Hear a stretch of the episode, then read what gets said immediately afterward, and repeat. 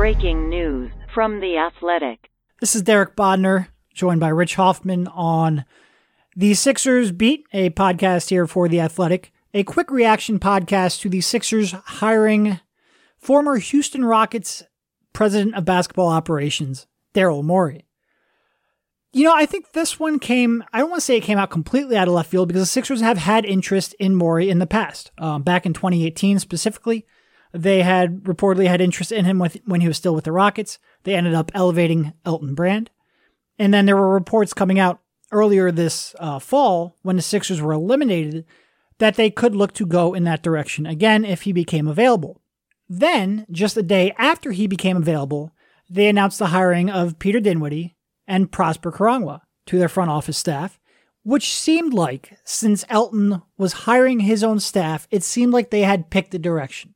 Now they have added Morey to the delight of many Sixers fans. I guess we'll start this off real quickly with a quick background of Morey and his tenure. He spent three years as the senior vice president of operations with the Celtics, where he worked with a certain coach, Doc Rivers, uh, relevant now. He was hired by the Rockets in 2006 to be their assistant general manager, and the plan was for them then for him to take over. And then he was promoted one year later in uh, in spring 2007. Since then, the Rockets have had a 640 and 400 record, uh, 61.5% winning percentage, which is the best, second best record in the NBA over that stretch, behind only the, the Spurs. They have reached the conference finals twice in 2015 and 2018, and they have advanced to the conference semifinals in five of the last six years.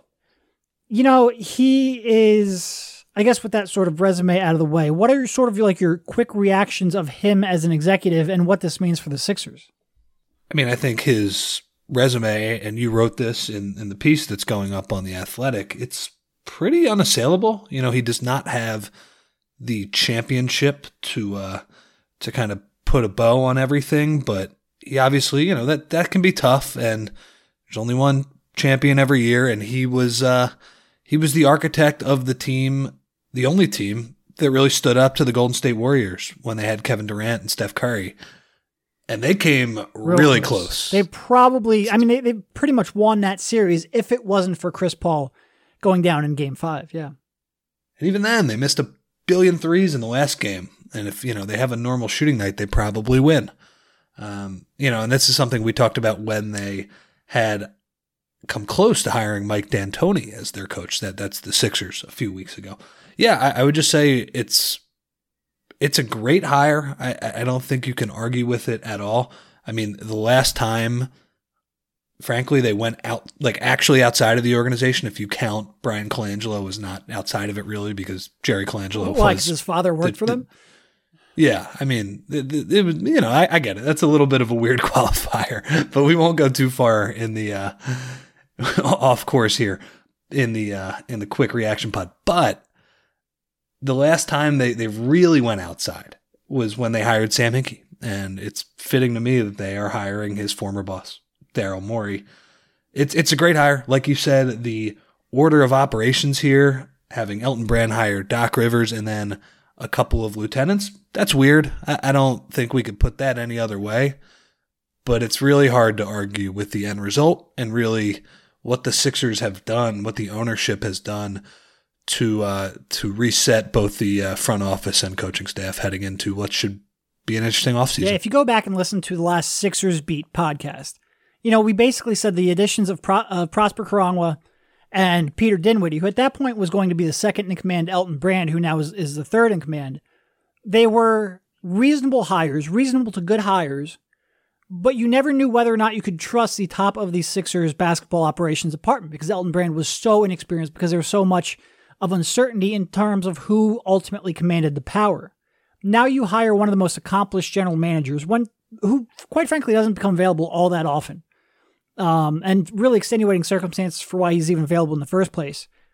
And you hire hire Daryl Morey, somebody with that track record, and all of a sudden, all of those moves start making a little more sense. Even if the, like we said, the order of operations is a little bit weird. And I'm curious to see how that'll the reporting around that that that panned yeah. out. Some of the reporting of whether or not Daryl Morey, who, like you've said in, uh, I think on the last Sixers beat, has been available.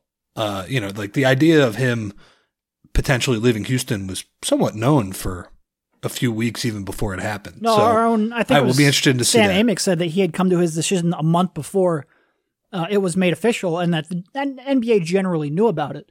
But yeah, all of these sort of pieces make a lot more sense. You know, you've got Daryl Morey as the lead executive and the guy to sort of aggregate all the opinions and set a direction of the franchise, and you've got Elton Brand as a former player. You've got Peter Dinwiddie as the cap guy and the contracts guy. Prosper Karangwa leading the, the scouting department. Everything sort of cut, the, the pieces fit a lot better now than they did beforehand. And look, I think a lot of people are either going to love Daryl Morey or they're going to say he never got to a, an NBA Finals. And look, that's fair to some degree, not in others. Like I think circumstance happens. Like go back to Chris Paul, he does get injured.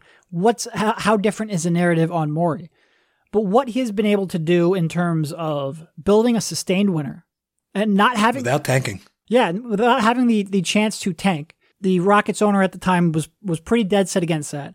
And to build a contender for a, a current Rockets owner who was pretty against going into the luxury tax, um, and be able to make that transition from you know go back to Houston, back at the the end of the last decade when Yao Ming was, you know, pretty much his career was over because of the navicular bone injury. When Tracy McGrady was a shell of his former self, and to transition into this era of Rockets basketball it was a pretty amazing accomplishment. I know, I mean, it was an accomplishment that got Sam Hinkie hired here in Philadelphia, and and Sachin Gupta and a couple other people hired here in Philadelphia, and now Hinkie's former boss gets to sort of finish the job that Hinkie started. It is an interesting change of events.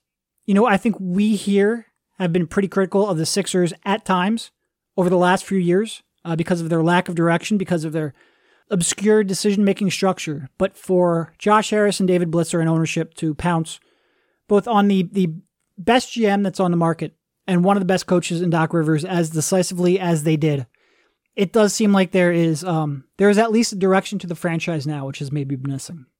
That is absolutely true. And look, there's no guarantee of how Daryl Morey does with this crew. He's certainly walking into a situation where he has some bad contracts and he does not have all of the uh, the assets that this team once had because of that uh, that poor structure and the decisions that they made.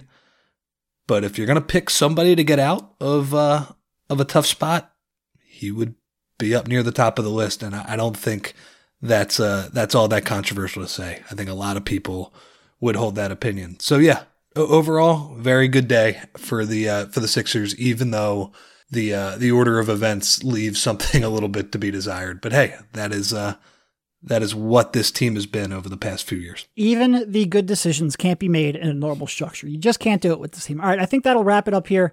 We will have another podcast out later tonight or tomorrow over on the Sixers Beat feed.